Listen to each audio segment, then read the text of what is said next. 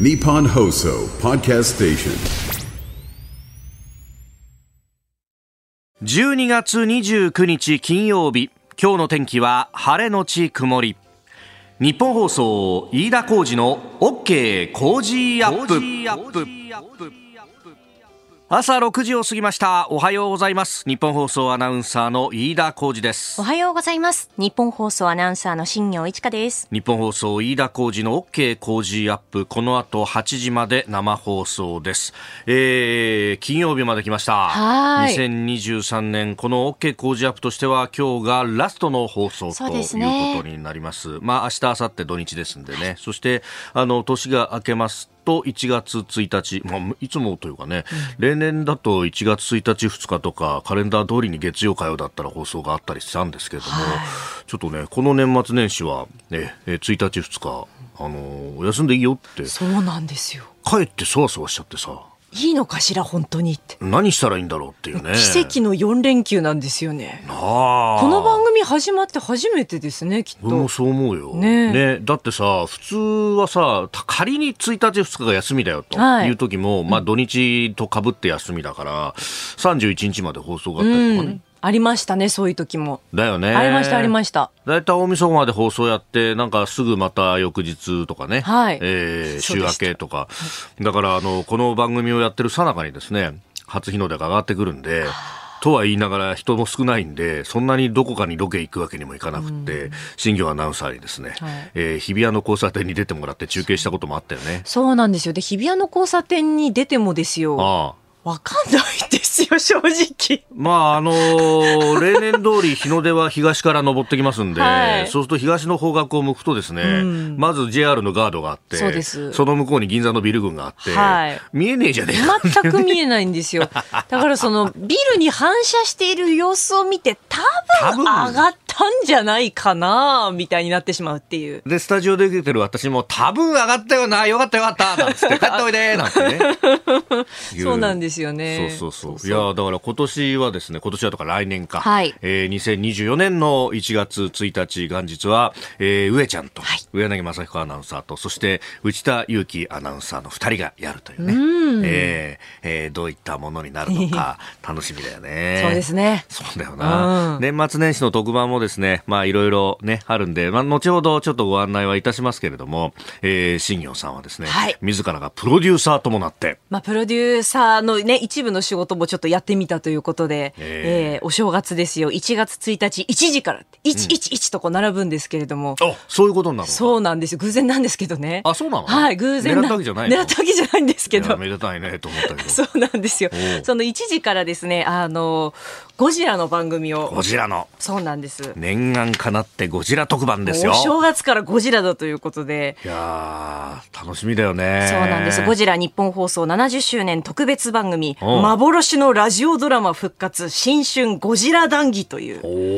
番組をお届けします。そうか、そうなんですよ。日本放送も70周年をね迎えるということで、そうか、それに絡めるといろんな特番ができるな、そういえばな。そうなんですよね。というのはだ、今日さ新聞読んでたらさ、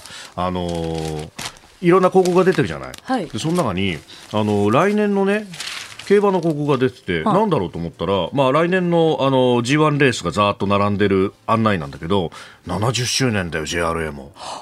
そうなの。特番できないかなっていうね。確かにね。なるほど。というのはね、はい、昨日まあ連日のように飲んでるんですけども、昨日はですね、もう白状したここで、もう隠すこともしなくなりましたね、ついに。いや、そりゃそうだよ。だって今日峯村健二さん来るじゃん。峯村さんがさ、飲んだくれと不良アナウンサーのすべてを暴くみたいなさ、ことを X で書いてるからさ。峯村法ですよ、ここで。いやいや、もうここは先に勘落ちしといた方が情状酌量が働くだろうと。働かないですよ。いや、もうこれで執行猶予がつくだろうと。つきませんよ。もう隣には出場ですよ。いやいや、勘弁してくれよ、本当に。そう。で、昨日ね、ちょっとうちの競馬の人たちのこう飲み会みたいのがあって、そこに僕も知り合いというかね、会社の先輩から誘ってもらって行ったんだけれどもさ、いや、やっぱいろんな競馬周りもお仕事があるから面白いのがさね、レースの日にこのジョッキーたちが着る服だとか蔵だとかそういうのをいっぱい用意するバレットっていうね、まあ、いわばマネージャーさんみたいなことをこうやる仕事があって、はいはい、でそこの話を聞くとさ、暑い時は何度も服を着替えるからそのためのものも用意したりとかで、暑い日なんかはジョッキーがこうどんどん汗をかくから体重が軽くなっちゃうんだって。で競馬ってさこう斤量っていうんだけど、うんうん、ジョッキーの体重プラス重りも含めてで何キロっていうのは決まってるから、はい、レース中に痩せちゃったら困るのよ。だからそのためにあえて水を飲ますとかね、そっか、用意しとくとか、そういうの、そのあたりのコンディションを整える仕事を逐一こう状況に合わせて、だからその日の天候によっても用意するものが全然変わるんですと。雨降ってぐちゃぐちゃになっちゃったらもうタオルとかさ、あと着替えとかもいっぱい用意しとかなきゃなんないしとか、いやなんかそういうねこう裏方仕事を特集すると面白いなとかね、あ、なるほど、70周年に絡めれば何だってできるなって、ね、何だってできるいや2024年、はい、でもねそういうところでですね新庄アナウンサーも番組を作る方も含めてですね、そうですね、やってみたっていうのはいろんな世界が見えるよね、うん、そうですね、そうなんですよね。今までこうやっぱりやったことがなかった分、こういう手順を踏んで作っていくんだなとかっていうのもやっぱり見えてきましたし、新鮮でしたね。本当にいろんな発見がありました。まあその辺ですね、1月1日もう全力投球で2024年もやってきますんで、はい、2023年大変お世話になりました。本当にありがとうございました。ありがとうございました。そして、来たる年もよろしくお願いいたします。よろしくお願いします。日本と世界の今がわかる朝のニュース番組、飯田浩司の OK 浩司アップ。まあもうね、我々今日で仕事納めということになりますが、はい、昨日納めたよとかね、メールや X もいろいろいただいてますね。ゆきひろさん48歳男性、茨城県の方、自分は一足先に28日に仕事納めをしましたと、毎朝6時に目覚ましと一緒にスマホのラジコを立ち上げて浩司アップ聞きながら朝の支度するのが習慣となりましたと。ありがとうございます。 X 見ましたが年末年始飲みすぎにご注意くださいと。 ありがとうございます。他にもね、安明さん、川崎47歳の方、今日から休みの人も多いのかなと思いますが、こちらは本日が仕事納めです。ああ、そうですか。今日も一緒ですか。我々と一緒ですね。個人的には今年も気がつけばあっという間な1週間でした。海外相手に仕事してますが、出張も普通に行けるようになり、戻ったなと実感する一年でした。戻ったなっていうのはね、確かに、いやー、盛り場をこうして徘徊してるとですね、戻ったなっていう感じはものすごくしますね。タクシーとかね、捕まえようとする人もたくさんいるし、そうです。だから、そもそも人が多い。終電逃すぐらいまで飲んでタクシーで乗って帰るっていうのを、そういう光景を本当に目にするようになりましたね。いや本当だよ、ね、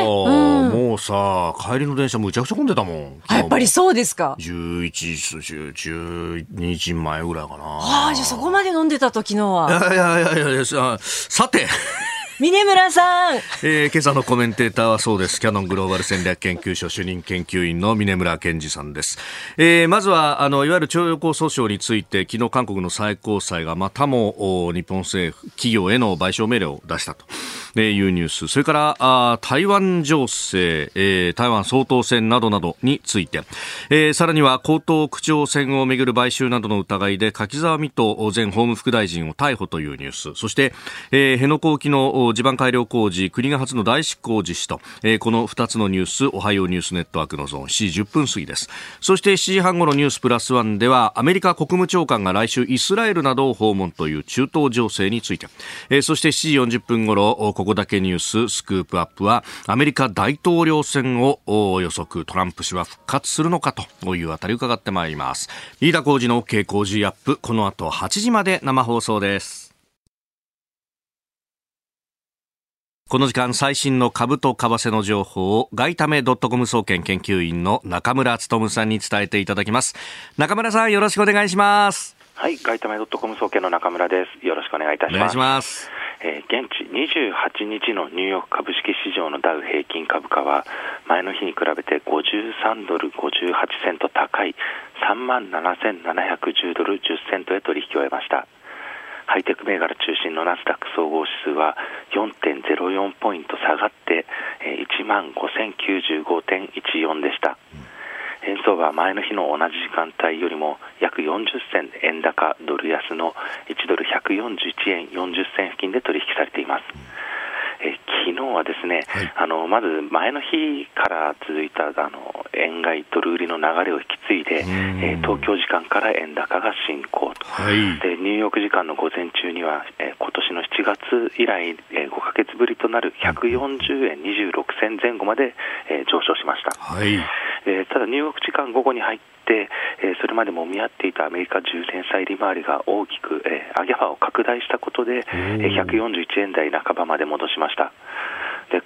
これいつもですとこういった理由があって円高になりましたよとかっていうのがあるんですけども、はい、昨日はあまりそのこれが材料になったっていったような大きな材料はなかったんですね。でやはりそういったところでまだ欧米の市場参加者が戻ってきていない様子で、でまあ今日も、大きな経済指標でしたり要人発言もないので、そうなると昨日のようにあんまり、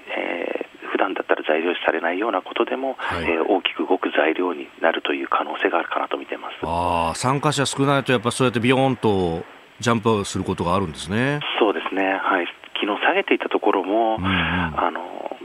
円高になっていたところもこんなに円高進むような材料かっていうものでしたので、はい、円高円安どちらの方向もちょっと材料少ないなと思いながら、なんでこんな動くんだろうっていった動きでした。うん。さあそしてね、はい、2023年のこのマーケットインフォメーション今日がラストということになります、はい。で、来年のね見通しなんですけれども、これやっぱりちょっと円高基調になっていくんでしょうか。そうですね、アメリカが早ければその3月に利下げを開始するという、予想を市場はしていますので、その3月ぐらいまではまず円高基調になるのではないかなというふうには見ています。これあとはこう政治ファクターで来年は、ね、はい、アメリカも大統領選があったりとかしますけれども、その政権が変わるか変わらないかによっても為替も影響を受けますか。そうですね、特に今共和党の方がトランプさんが有力ということですので、はい、そうなるとまた、国内の、ね、こととかいろいろ引っかき回されるということも考えられますので、また為替の方に大きな影響を与えてくる可能性は十分考えられます。1期目のトランプさんは、まあ、アメリカに製造を回帰させるっていうのもあってドル安を押しましたもんね、はい。そうですね、強いドルがいいということで、すいません、ドル高ですね。あ、ドル高を押したのか、はい、そうか、押していましたけども、まあ、今回も例えばそのメキシコなんかは、今世界的にアメリカとかそうですけども、中国からそのメキシコに工場を移転させて、やっているんですけれども、トランプさんになるとそのメキシコに作った工場から今度はアメリカ国内にまた工場を移すといったことも考えられますので、メキシコペソとかからするとトランプさんになるっていうのは嫌なんだろうなというふうに見てます。なるほど、わかりました。いやー、長谷さん本当、はい、今年1年間もありがとうございました、はい、ありがとうございました。また来年もよろしくお願いいたします、はい、よろしくお願いいたします。どうぞ良いお年をお迎えください。ありがとうございました。ありがとうございました。ここが気になるのコーナーです。スタジオ長官各紙が入ってまいりました。一般紙は、柿沢水戸議員が買収容疑で逮捕されたというニュース、3紙一面です。朝日新聞、柿沢議員買収容疑で逮捕、区長選めぐりネット広告容疑もということで、まあ、区議たちにですね、お金を配った、そのお金の目的というのが票の取りまとめ、区長選をめぐっての票の取りまとめだったんではないかということで、逮捕となっております、読売、それから産経もこのニュースが一面で、一方で、アメリカ軍の普天間飛行場の名護市辺野古への移設について、設計変更を、まあ、県がね承認をしないため、国が代執行というのが毎日、そして東京新聞一面です。毎日の見出しが、辺野古初の代執行、国設計変更を承認と、なっております、まあ、このあたりのニュースに関しては後ほど今日のコメンテーター峯村健司さんとまた深めていこうと思っております。で、気になるニュースということなんですけれども、ジェットスターというですね、格安航空会社、まあ、その日本法人、ジェットスタージャパンが今労働組合のストライキで欠航便が相次いでいるというニュースが、まあ、断続的に、ね、報じられておりますけれども、まあ、これもともとその未払いの時間外労働の算定方法を誤ってた部分、いや、それから同意なく減額された通勤手当の支払いを求めていると、いうことで、まあ、このあたりのね、まあ労使の争いというものは、いろんなところで今後、賃金の上がる圧力とかも含めて出てくるんだろうなというふうに思うのと、お客さんを相手にやってる商売なもんですから、現場の人たちもやむにやまれぬというところが、西武百貨店の例などを見てもあるんだろうということも思うところであります。で、一方でですね、毎日新聞の経済面には働きながら旅行5割増、おてつ旅年末年始利用という、旅行先でちょっとした仕事をして、で仕事をしながらまた旅を続けるみたいな、そこで賃金ももらうみたいなですね、そういう旅の仕方があるんだねということで、これが旅行業などの人手不足解消に一役を担うんじゃないかみたいな話が出ておりました。そういう、でもそれでね、地元の人とこうつながったり話をしたりっていう体験型の、滞在の一つの、やり方なのかなと。それでお金も稼げるんだったらね、ある意味の国内版ワーキングホリデーみたいな国になるのかと、面白いなと思いました。ここが気になるでした。この時間からコメンテーターの方々ご登場です。今朝はキヤノングローバル戦略研究所主任研究員の峯村健二さんです。おはようございます。よろしくお願いします。峯村さん、この人ですよ、この人。かぐわしい感じですね、この部屋の中もね。そんなことないですよ、本当に包んでくださって。いや、私もテンション上がってきちゃいそうな感じ。なんでそれ、社会部記者のギラギラしたところが出てるんですか。皆さんほら、新業さんだけじゃなくてね、峯村法第2弾期待してるので、ちょっと一発じゃかましていただくと、実は問題が2つあったんですね。この間の戦争時事件はですね、戦争時事件、不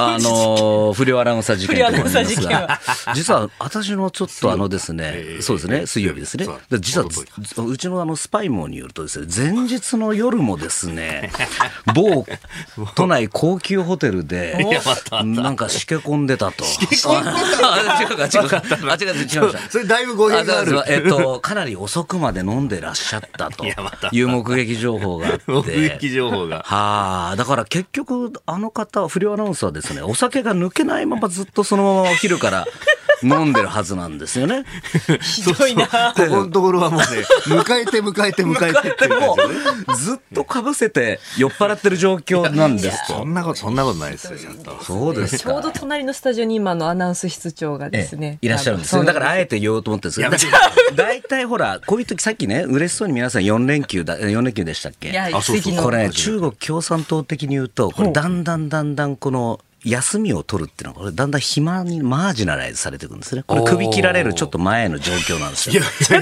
マジですか。そりゃそうです。だって今回突然決まったって言ってたじゃないですか。大体そんなもんなんですよ。ちょっと待ってくださいよ。こうやっていろいろこうだんだん暇になってったなと思うと、知らない間にこのあれなんですよね、他の人とこう入れ替わったりって、でそのうち反腐敗で捕まっている。腐敗じゃないよ。腐敗はしてますね。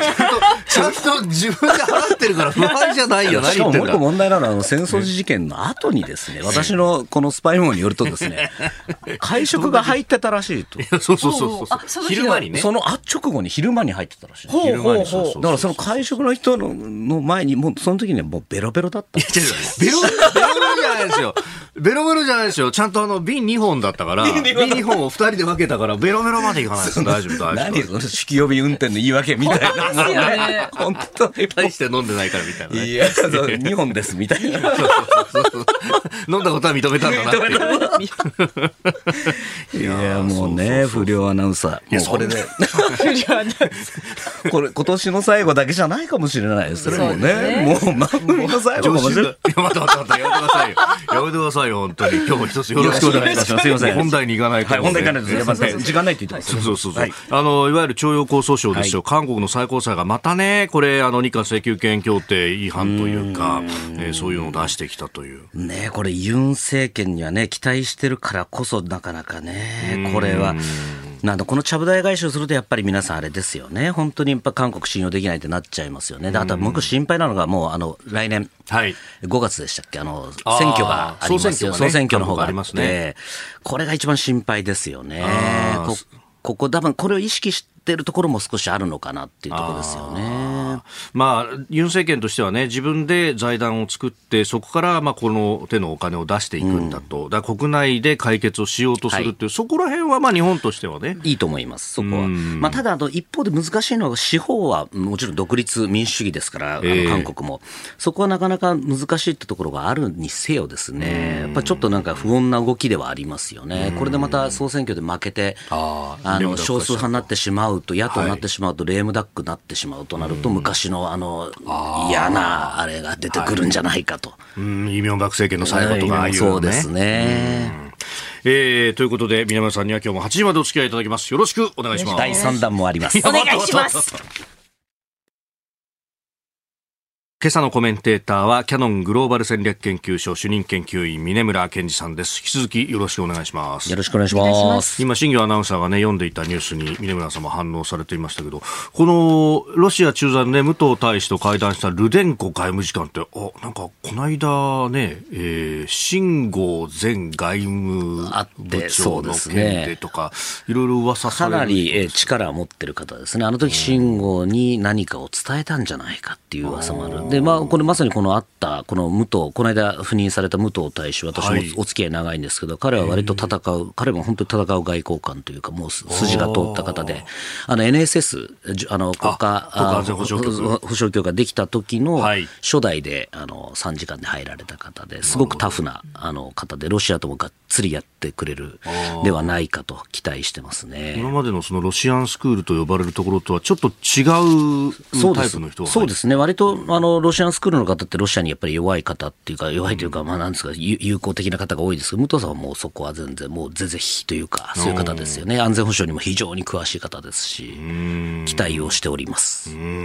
まあでもこの PAC3 のね、地対空誘導弾のアメリカへの提供っていうのが、まあどう作用するかっていうのが、如実に分かるニュースですよね。別にこれウクライナに使用したわけじゃないですよ。想定してません。うちは想定してません。以上でいいじゃないですかね、別にそれでね。で、まあ、これに対して日本国内からもすごく批判が出てますけど、いや、当たり前の話ですから、同盟なんですから、これはアメリカが今困ってる、足りないんだったら提供する。で、さらに別にPAC3 って別に防御的なものですから、はい、これをなんでダメなんだっていうロジックはわからないですよね。さあ、そして、安全保障に関するニュースであります。ニュース7時またぎ、こちらのニュースです。台湾独立なら戦争へ、中国が総統選の与党候補を威嚇。来年1月13日の台湾総統選まであと半月ほどとなりましたが、中国政府で台湾政策を担う国務院台湾事務弁公室の報道官は27日の記者会見の中で、台湾独立は戦争を意味すると述べ、台湾総統選の与党民進党候補である頼清徳副総統を威嚇しました。この総統選の情勢ですけれども、なんか国民党の侯友宜候補との間で結構熾烈になってきてるという話もあります。そうですね、かなりこれ差が縮まってきてますよね。侯友宜さんが追い上げてる、これ一つには理由があって、紀保っていう、紀は放棄の紀に保つ保って紀保っていう台湾の独特のやり方があるんですが、つまりこれ、3位が2位を勝たせる、1位を勝たせたくないために3位を支持してた人、はい、今回でいうと柯文哲の票を2位にぶっ込むっていう、そういう伝統があるんですね。すごくやっぱり台湾の民主主義って発展してるんです。そういうところって発展っていうか、もう歴史は決して長くはないんですけれども、そういうバランス感覚が優れた方が多いんですね。だからこそ、今まで柯文哲に投票してた人もやっぱり頼清徳を勝たせたくないっていうことで2位の侯友宜に入れるという動きが一つあるんだろうっていうのがあります。で、もう一つはやっぱりこの頼清徳氏の人気のなさですね。特に若者層の人気のなさっていうのはあると思います。これこの間私台湾行った時にも民進党の頼清徳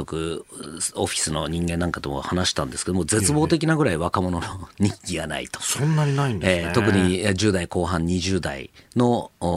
なんですかね、支持率がかなり低いんですよね。むしろ割とお年寄りの世代に人気があると。で、一つにはやっぱり彼もすごいもう若くして、はい、こうなんていうんですかね、民進党候補総裁候補の一人としてこうずっと育てられたサラブレッドなんですね。だからこそこの演説もうまい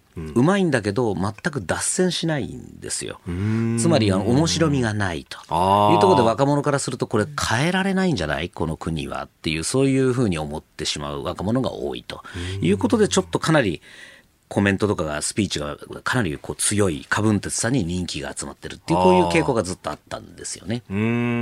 柯文哲氏はもうご自身でも言ってますがかなりユニークというかユニークすぎちゃうんですけどね、ちょっとね大丈夫かって感じ逸脱する行動も結構あるんだとありますね。かなりやっぱり変わった方ですよね。そういう意味ではねなのでそこちょっと危ないんじゃないかということでこのこういう議さんに流れてるってところもあるでしょうね。なるほど。これここへ来て急になんか差が縮まってきたからやっぱり影響力工作がいろいろ効いてるのかとか思う。これはもう当然あります。当然もうさっきもこの冒頭のニュースだった台湾独立は戦争を意味するってこれよく日本の専門家とかニュースなんか読んじゃうんです。これ読むこと自体がもう中国のこのなんていうんですかね影響力工作にもう加担してるわけです。つまりこの台湾独立するつまり民進党の頼清徳さんが勝ったらもう戦争になるよっていうキャンペーンをずっとやってるわけですね。でもじゃあ翻ってどうか頼清徳さんのこのコメントとか見てると、はい、もうすごくもうモデレートなことしか言ってないわけです。もう超現状維持派なんですね。むしろ対中国政策だけで見るとこういう議さんの方が結構厳しいこと言ったりとかしてるんですよね。そうなんですね。経済政策とかも中国でやりましょうって言ってるんですけれども、そのスタンスとしては全然頼清徳さんと変わらないどころかフォーリンアフェアーズ3ヶ月前ぐらいに書いた彼の寄稿なんか見たら結構激しいことをどっちが頼清徳か分かんないぐらいの厳しいことを書いてるっていうところを見るとあんま変わらないだけれどもやっぱりこういうキャンペーンをやってくるってことで頼清徳氏を貶めるというところをやってるってところですね。そうか。だから日本でね報じられるイメージみたいなものもこう強硬派の頼さんに対して、融和的なこういう義士みたいな風になるけど、あれも良くないです。別に決して強硬派じゃないので私がよく言うのは中国と距離を置くって言ってるんですね。そこはそれはやっぱりこの中国の浸透工作に乗らないっていうのは重要です。ここ台湾情勢について7時またいで続いていきます。さあ、台湾のまずは総統選、来年の1月13日に予定されております。そこのね情勢についてお話をいただきましたけれども、はい、この台湾海峡の情勢というのは、日本にも直結するというところですよね。そうですね。これはもう本当にこんなに注目される、さらに日本が、注意をしなきゃいけない台湾総統選というのは過去なかっただろうというふうに思いますね。そのぐらいこの命運を握るだろうという選挙だと思ってます。で、昨日もちょっと民進党国民党の関係者とちょっとやり取りをしたんですけども、実は私来月総統選直後に偶然台湾に行くことになりまして、ちょっと向こうのあるところから招待を受けてちょっとシンポジウムで話すんですけども、これ偶然なんですけど、でそれでちょっとどうっていう話をちょっとこう聞いたんですけども、本当にまだ分かんないって言ってましたね。分かんない。はい。決して頼清徳さんも確実だねって人はいなかったですね。まだまだ分からないっていう。ここに来ても分からない。だから例えば昨日もおとといか習近平氏が毛沢東の130年の、はい、毛沢東のお誕生日ですね、130歳の時にもかなり強烈なことを言うんじゃないかと思ったんですけど、意外とモデレートなことを言ったんですね。はい、ここでバシッとすごい強いこと言ってくれると、ひょっとしたら民進党がまた有利になったりとかなったんですけども、ここはもうさすがに中国側も勉強してると。というのは2019年ですね、はい、2019年に蔡英文さんのこの支持率がゴーンと 10% 台まで落ちてたのに、はい、習近平氏が武力行使も辞さずって言ったことによってグーンと上がったっていうのがあったので、実はこの民進党の陣営なんかは神風って言ってましたけど、それを期待してる人たちも結構いたんですね。きっと習近平氏は裏切らないと何か言ってくれるんじゃないかっていう人もいましたけども、おそらくそういう風は吹かないんだろうなとなってくると、やっぱりその浸透工作がどれだけいってるかっていう、今回のこの選挙では相当浸透工作に中国側もお金だと優秀な人材を割いてるって話をちょっと耳にしましたので、そこはうまくあんま見えないんですよね。表に見えない。昔みたいにミサイルぶっ放したとか南部の農村の人をこうなんか中国大陸に呼んだりとかってある露骨なことはやってないですよね。むしろメディアとか政治家とか、うんうん、立法院のスキャンダルボーンと流して、この間の不倫疑惑って立法院の民進党の、はい、立法院、まあ、国会議員ですよね。国会議員ですね、うんうん、のスキャンダルをバーンって出たりとか、はい、で実はその相手の不倫相手の女性が実は中国大陸の人だった。こんなの誰が知ってんだって話じゃないですか。確かに。で本人しか絶対持ってないような写真を暴露するって、もう分かりやすいハニですよね。ハニトラップ。でしかもね民進党のこう支持基盤の南部出身ので彼は結構ライジングスターの一人だったんですよね。3期までやってて、でこういう人を落とすってこれインパクトでかいですね。後結構だから民進党の来政党の支持率も下がりましたので、はい、そういうところは非常に巧みにやってくる。まだ十分時間はあるので、あと2週間というと十分長いですね、新党工作やるには。で結構もともと台湾の人たちってそのあたりこう変わりやすいので、かつて言う陳水平の時なんかも暗殺未遂みたいなのがあったりとかして、はい、銃撃未遂があったりとかして、銃撃事件ですねがあったりしてっていうのがあったので、まだ分からないっていうのは私の見立てです。でこれでね、政権が交代するかどうかというところもそうですけれども、日本としてはいろいろ考えておかなきゃいけないことが増えますよね。まさにこの間ご参加いただいた、はい、うちの研究キヤノングローバル戦略研究所がやっているこの台湾有事シミュレーションなんかもそこを想定して、だから2025年ですね、1年後の1月にどうなるかっていうのをやったのもそこですね。1年後というとアメリカの次期大統領がまさに就任式を迎えるタイミング、そうですね。でさらには、習近平氏も盤石の3期目の真ん中になってきて、もうそうか、今2027年までの任期だから、ちょうど折り返しても一番もう基盤も安定してるし、油も乗ってるしっていうとこですよね。どうなるかっていうのを舞台設定をそこにしたと。でやはり今回注目したのはその前、はい、私9月に出した中国軍事強国への夢の中で、はい、その習近平の戦略ブレーンの劉明福上級大佐が言っていたその中国の新型統一戦争というふうに彼が言っていたものを実際リアルにこう再現したかったんですね。新型統一戦争、つまりこう相手をミサイルを撃ったりとか、なんですかね、こう人を殺したりするんじゃないと、相手の敵の心を潰して戦意を喪失させて、台湾を奪い取るんだっていうのが書いてあったっていうのを、どうやるのかっていうのを実際やってみたっていうのが今回のその演習だったんですね。だからものすごくグレーゾーンというか、もう超グレーですよね。本当大砲からは一発も弾が出ないというような、出てないですね。軍事演習はもちろんやってますけれども、撃ってはないということで、敵に向かって撃ってはいない。敵どうでしたか、日本の防衛大臣役をやられた。もう日本政府はで、しかもですよ、アメリカもね、政権がトランプ政権に変わるっていうような、これ夕刊夫人ね、詳しく峰村さん書かれてましたけれども、だからそのトランプファクターをどうする、でそこで台湾での周りで起こることに対して、でもこれは何の事態でもない平時のはずなんだよと、平時のはずなんだけど台湾はどんどん追い込まれていって、やばいもうすぐ食べ物がなくなる、エネルギーがなくなる、でも船近づけたら何か起こるかもしれない、はい、でそこに我が方が灰色の船出したら、これは我が方がエスカレーションさせたことになるぞと、一体じゃあどうすればいいんだといや本当性格悪いですよね、こういうシナリオを作る人ってね、最低ですよね。ここにいるぞ、ここに。いやだからで、その中で日本は憲法9条もあって、でじゃあ何かできることがあるのかっていうと、じゃあモラル的なサポートとかしかないじゃないかと、はい、そんなことしても中国から睨まれる、アメリカからはまたふっかけられるみたいな。でそのね、中国役をやってるのまたその性格の悪い不良研究員がやっていて、また絶妙なところでいろんなもうよくあそこまで私も人間悪くなれるなっていう、頭なんか完全もう赤い頭になってました。防衛大臣としては、本当日米安保があると、はい、で日米安保の第5条はね、何かあった時にはアメリカが守るよっていう、はい、これをどこまで適用できるんだみたいなことを逐一確認して、はい、尖閣諸島だって第5条の適用範囲だよねみたいな、今回の件に関してはねとか言って記者発表してもいいかみたいなので、ね、一生懸命やって思いました。いやでも素晴らしい日本チームでした。いじめがいがありました、峯村さんにはこの後もお付き合いいただきます。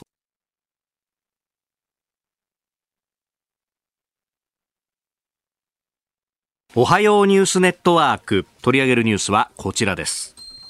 江東区長選めぐる買収などの疑いで柿沢未途前法務副大臣を逮捕。4月に行われた東京江東区長選挙の選挙運動の報酬として区議会議員らに合わせておよそ260万円を提供するなどとしたとして東京地検特捜部は柿沢未途前法務副大臣と秘書4人を公職選挙法違反の買収などの疑いで逮捕しました。区議選も合わせて行われていたというところですけれども、特捜としては票の取りまとめを依頼したんだということで、容疑で逮捕ということのようです。そうですね、昨日私たまたまちょっと議員会館に行く用事があって行ったんですが、すごいメディアのこのガサ入れのまさにところで、いやー、ね、久々の国会議員の逮捕っていうところで盛り上がってるなという感じでしたが、これなかなかあれですね、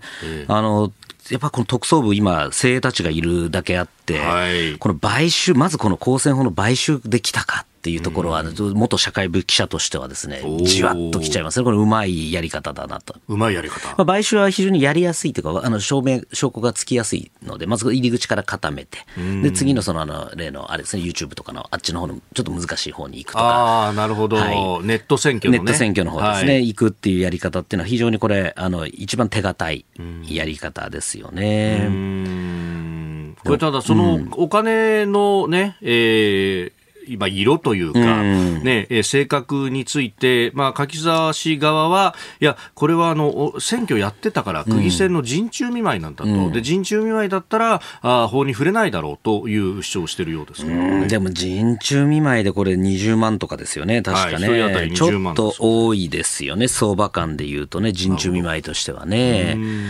でまあ、もちろんその陣営配るときにこれ押してくださいなんとかをというふうには言わなく、区長の名前出したりとかしないと思いますけれども、まあちょっとこれ通用しないですよねなかなかね。であとこれ今回やっぱりこの江東区って結構このもともと柿沢氏もこれお父様の、ね、はい、地盤があって、この山崎さん前の元知事と区長と木村前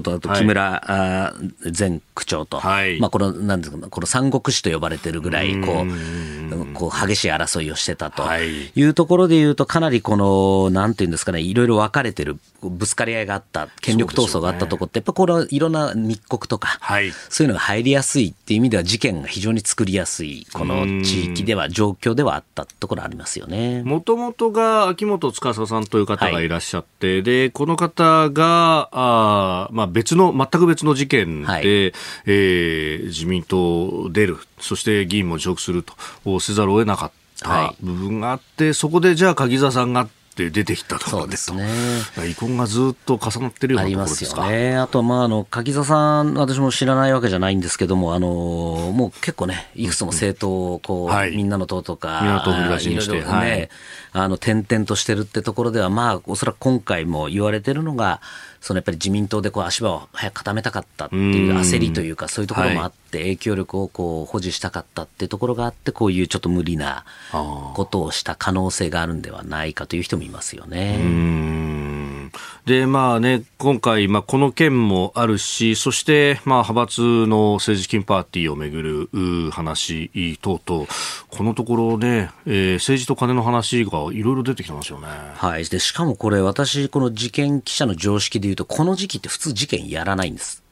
なんでかっていうと、この検察のこういう贈収賄とか、これいわゆる汚職事件とか、もう選挙違反もそうですけれども、これ計算できるわけですよね。はい、だから、2回勾留して何日間、はい、で起訴するまで何日って逆算すると、大体12月の頭までしか事件って持ち込まないで、着手しないんです。なぜならみんな検事たちも年を越したいからなんですね。なのでこう普通年を越える事件っていうのは、私はほとんど経験したことないです。ということは今回これ年を超えますよね、必ずこれでいうと、そうですね、2回転して、はい、2回転って言うんですけど、その2交流すると、でなってくると、年を確実超える、彼らはもう正月返上でやるわけです。でこれ政治資金の方もちょっとやってる関係者にちょっとこの間も話聞いたんですけども、相当な体制でやってるそうです。応援も含めて、事務課も入れて100人超えでやっていると。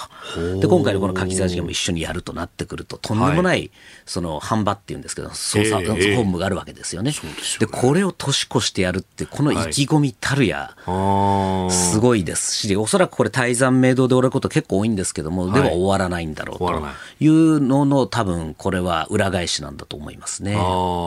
他方でね、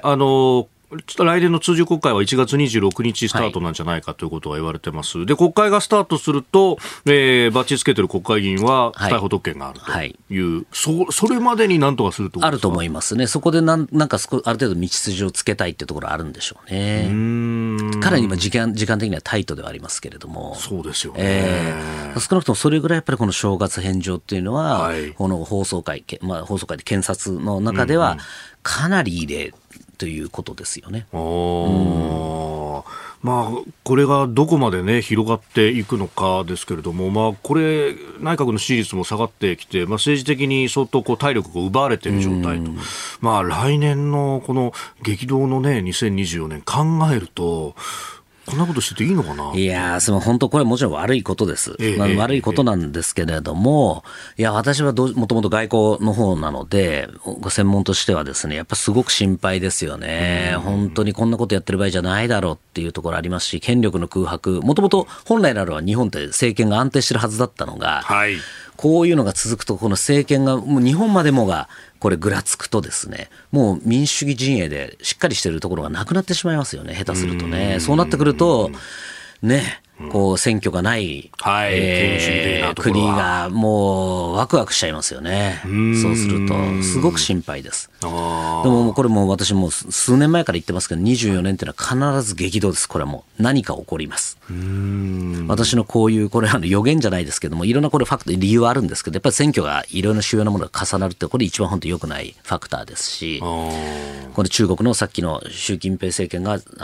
一番脂が乗ってくる頃で安定してくる。で27年の3期目の終わりを見据えて逆算でいうと今年しかないわけです。24年25年の頭ぐらいまでしかないわけです。着手何か動かそうと思うと、なってくるとこんなことやってる場合じゃないよっていうのはもう私思いますよね。もう早くなんとか収拾して次のね、なんですか、もうしっかり安定した状況にしてほしいですね、国内政治としては。さあ、そして安全保障にも関わる続いてこちらのニュースです。辺野古沖の地盤改良工事、国が初の代執行を実施。沖縄のアメリカ軍普天間飛行場の移設先となっている名護市辺野古沖の地盤の改良工事をめぐって、国は昨日沖縄県に代わって工事を承認する代執行を行いました。地方自治法に基づく代執行は初めてとなる異例の事態で、防衛省は来月中旬に工事に着手する方向で準備を進めています。もともとキャンプシュアブという基地があるところの、まあ、その沖合というか埋め立てて、滑走路を作るという計画です、はい、いやこれもねちょっとさっきの話にも通じますけど、何やってんだかって感じですよね。もう本当にこれもともとねやっぱりこの司法が下したものなわけですから、これいかなるものとしてもね、行政府は必ずこれ従わなきゃいけないわけですから、それをこのもう県民の声がっていうのもちろん県民の声は大事ですけれども、司法のこの決着の決定っていうのをこれをないがしろにはするっていうのは良くないというか、もう民主主義のこれ根幹に関わることですよね。福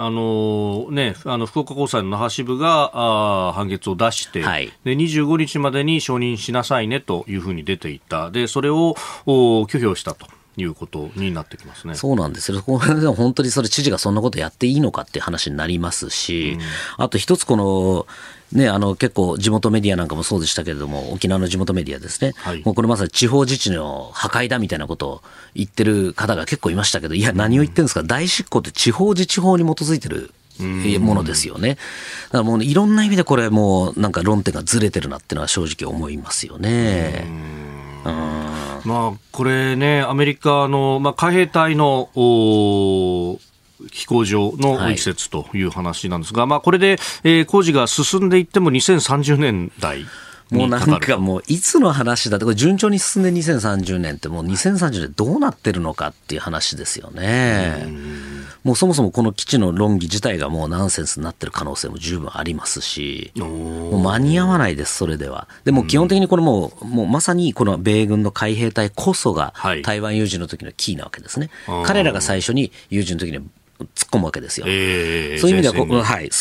ではもうこれ非常にこの普天間基地も含めてこれ大事なわけですよね。ここがぐらついてる場合ではないだろうっていうのがまずありますよね。まあ、こういう国内の情勢みたいなものをやっぱり中国はよく見てますか？見てるだけじゃないんじゃないですかね。こんだけ混乱してるっていうのはいろいろ、さらに最近沖縄工作っていうのはこの間の習近平の琉球発言以降ですね、いろいろ動いてるのとは私は必ずしも無関係ではないというふうに思ってますし、そういうようないくつかの証拠もあります。この時間峯村健司さんとお送りしてまいりました。日本放送でお聞きの方、この後も峯村さんにお付き合いいただきます。以上、おはようニュースネットワークでした。続いてニュースプラスワン、取り上げるのはこちらです。アメリカの国務長官が来週イスラエルなどを訪問、ガザ情勢を協議か。アメリカのブリンケン国務長官はパレスチナ自治区ガザ情勢について協議するため、来週後半に中東を訪問することが分かりました。アメリカのニュースサイトアクシオスによりますと、ブリンケン長官はイスラエル、ヨルダン、 UAE、 アラブ首長国連邦、サウジアラビア、カタールを訪問するとのことです。もうだから年明けすぐに行くという。そうですね。もうブリンケンさん、私も仲良くしてましたけど、大丈夫、心配ですよね。この間の独裁者、バイデン大統領の独裁者発言の時の泣きそうな顔とかね、米中首脳会談の後の会見でね、本当にいい人なんでね、心配ですけど、まあ、本当にそのこと言ってるのは頑張っていただかなきゃいけないですけれども、これでもなかなか厳しいですよね。ほとんど解決は私難しいんじゃないかと思ってますね、ここは。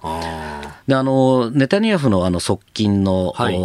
ダーマー戦略問題担当省ですね、がサリバンと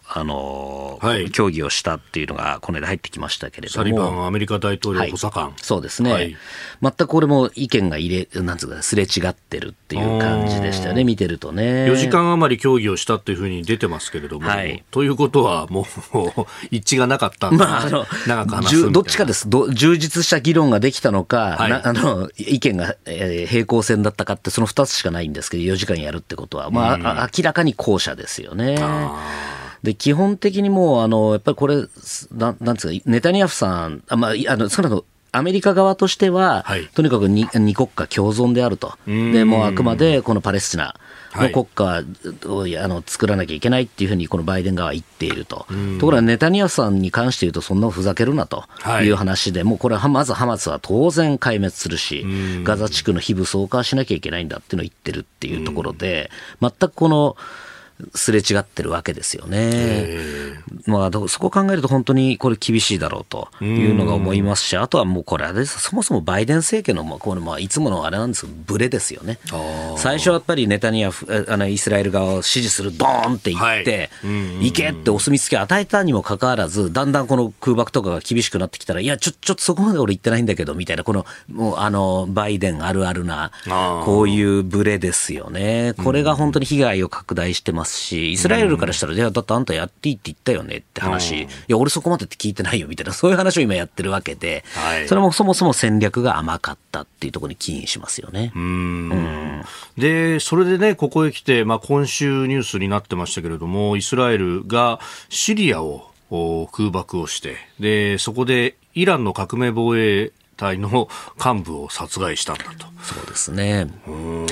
これ本当に中東広がってってますよね。明らかに広がりますし、もうこんだけこう泥沼化してくると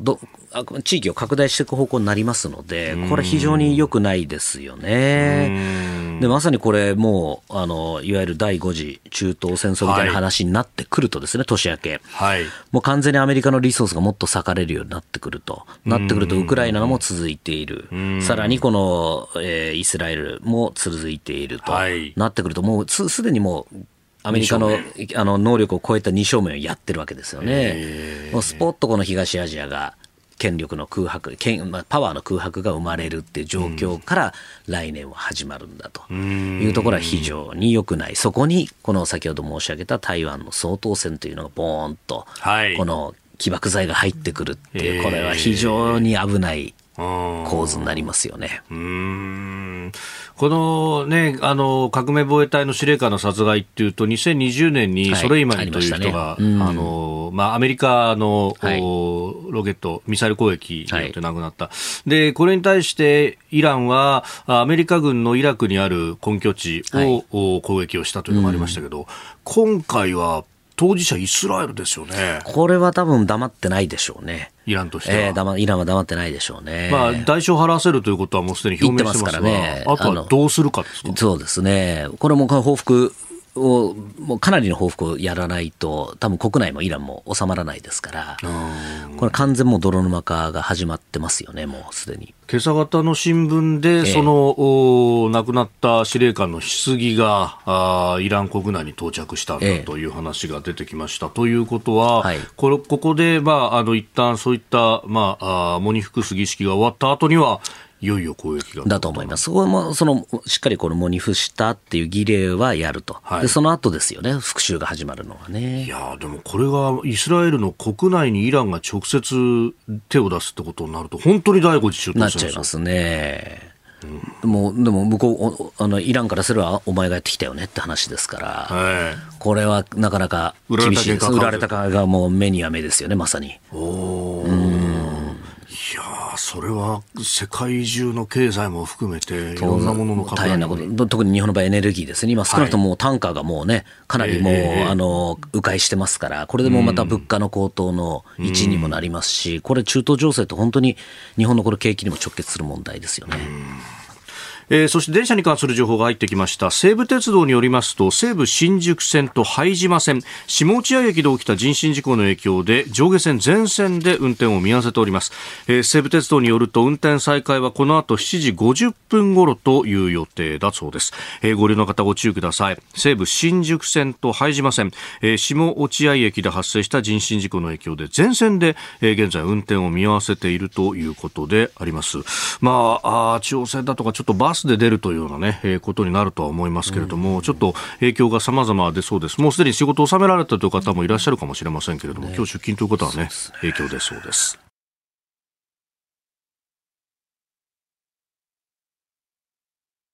お送りしております OK 工事アップ。お相手私日本放送アナウンサー飯田浩司と新業一華がお送りしています。なんか取り付けられてる。今荒れたんです。今 CM 中ね、大変なことになったんですけど、いやちょっともう第3弾いきましょうね。もう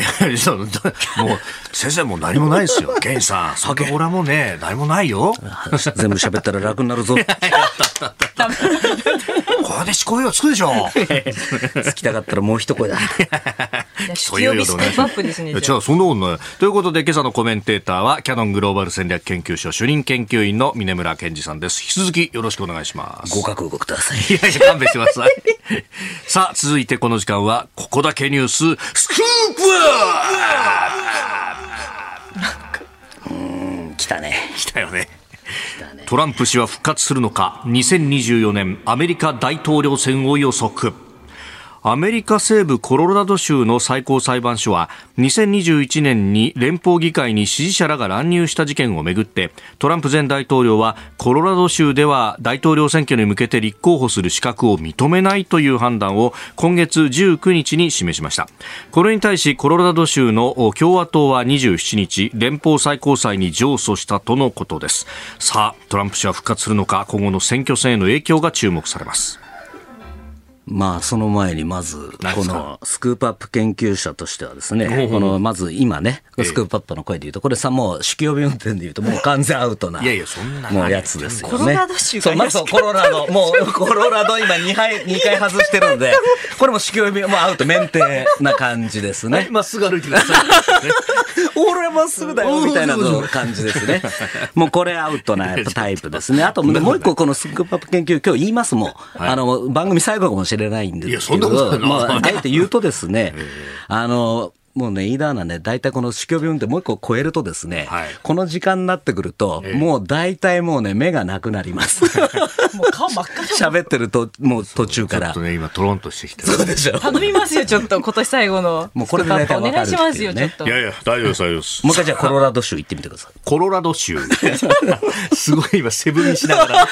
言いましたけど。コロラド州。でも、この、まあ、コロラドのね、この判断というものが、各州に波及するのかっていうところなんですね。これ25州、この間数えてみたんですけど、25州ぐらいでこう似たような、こういう、訴訟でやってるんですけれども、この間も、昨日もちょっとアメリカの共和党系の人間とちょっと意見交換したんですけど、まあ、やってくれと。勝手にやってくれと。結局その連邦最高裁自体がもう結局今もういわゆるトランプ氏がノミネートした人間で収めてるんでどうぞっていう感じですね。最終的にはそこで判断くださるだろうと、はい、あともう本当にこれ分かりやすいのがこういうことをやればやるほどまさにトランプ氏が言ってるバイデンの陰謀だ罠だっていうのがもうどんどんそれをこうアップグレードしちゃってってるっていうところで言うと痛くも痒くもないっていうのが共和党の、基本的にトランプ氏に近い人間の言い方でしたね。なるほどね。ものすごく自信持ってました。はい、そうですか。はい。というと、やっぱりバイデン VS トランプになったら非常にトランプさん有利だと。私はそう思いますね。で、昨日ちょうどたまたま別の、今度これは、民主党系の、今のバイデン政権に極めて近い人間とも連絡したんですが、厳しいって、逆にバイデン氏が厳しいって言ってましたね。で、やはりその自分の周りの人間も、前回バイデンに入れた人間が今回はもう絶対トランプに入れるってやつが相当増えていると。理由としてはやっぱり経済外交、特に経済。経済やっぱり明らかにトランプの時には良くなってたと、その分バイデンの時落ち込んでるっていうふうに言っているのが一つで、やっぱ外交も今うまくいってませんよねっていうところですね。ウクライナに始まり、先ほども言いましたけど、そのイスラエルハマスの時のブレもあった、もっと言うとアフガニスタンですよね、あの時からもブレが始まってるっていうところで言うと、何やったんですかバイデンさんっていうところは相当ありますね。で、ただじゃあ一方でですね、やめないんですか本人がって話を聞いたんですよ。ない。それもないんだ。本人は至ってやる気満々。現職やる気満々となるとなかなか党内は手出ししづらくなっちゃう。これは本当ダメらしいです。やっぱり大統領って本当やっぱ強いので、そこはやっぱ本人がやるって言ったらもうイエスさって言うしかないらしいです。これはやっぱ大統領制なんだなっていうのはすごい私もそれは感じましたね、ワシントン行った時には。じゃあそのね、バイデンおろしみたいなものっていうのはないんですね。実は10月に、ワシントン行った時は、それをかなりこう期待してる動きはあったんですね。みんなでもね、期待しかできないんですよ。よくわかりました。期待しても動くことがやっぱできない。動くのはやっぱり本人がやめることを示唆するとか、そうじゃないとやっぱりできないっていうのがよくわかりましたね。だから結局もうバイデンさんもむしろもう意気揚々ともう俺やるよっていう感じらしいんですよ。だからもうかなり可能性はもう。10月の段階で11月中にバイデン氏が降りるって言わないともうやるだろうって言ってたので、もう無理ですよね、過ぎちゃってるから。でも年が明ければ本格的なキャンペーンをやるっていうふうになってくると。そうですね。でももうね、共和党はまあ予備選あと1ヶ月切ってますけれども、もう予備選の結果見るまでもなく、討論会とかにトランプさん出なくてもこの支持率ですもんね。これすごいっすよね。もう本当そういう意味ではトランプ氏の強さ、本当に出てますよね。喋らなくていいわけですからね。あとこれ実はこれの戦略もあって、これはトランプ氏に近い人間に聞いたんですが、あえて出ないと。要は例えば今喋るとですね、難しいわけです。じゃあイスラエルどうすんだ、でウクライナもあんまりこう言うと価値がなくなっちゃいますよね。ここで今どうしろああしろってこう立場を鮮明にするよりは、今出ないでバイデンダメだってツイートしておけばいいわけですよ。あ、これが一番強いっていう、この非常に巧みな戦略ですよね。確かに抽象的な、私は平和の愛好者だとか平和の使者なんだという話はしても言っときゃいいんですよ。それでこれでもう言わないでおいて、サプライズで自分が当選した時にドーンといろんなものをやるっていう、これはもういかにもトランプ的なやり方ですね。このトランプ氏はね、この選挙はもう天才です。トランプ氏本人もそうですし、本人も私は結構センスあると思いますし、取り巻きが本当素晴らしいですよね。あ、そういう戦略、すごい前回の選挙私取材したから分かりますけど、前々回ですね、もう本当に素晴らしい、計算して緻密な戦略を立ててますんで。でもそれに対してじゃあもう備えとかなきゃいけないと。そういうことです。だからこの間シミュレーションで備えたんです。いやー、まさに国会議員、現役の国会議員、閣僚経験者、官僚も結構な官僚呼んだじゃないですか。それはそこを実は皆さんにトランプ 2.0 に備えていただきたいという思いから、身を粉にして酒も飲まずにいやいやいやいや、そんなことないよ。で酒飲んだ人がね、防衛大臣で喜んでやってるってもうどうなんですかこれ。そんなだってよく呼ばれるもん。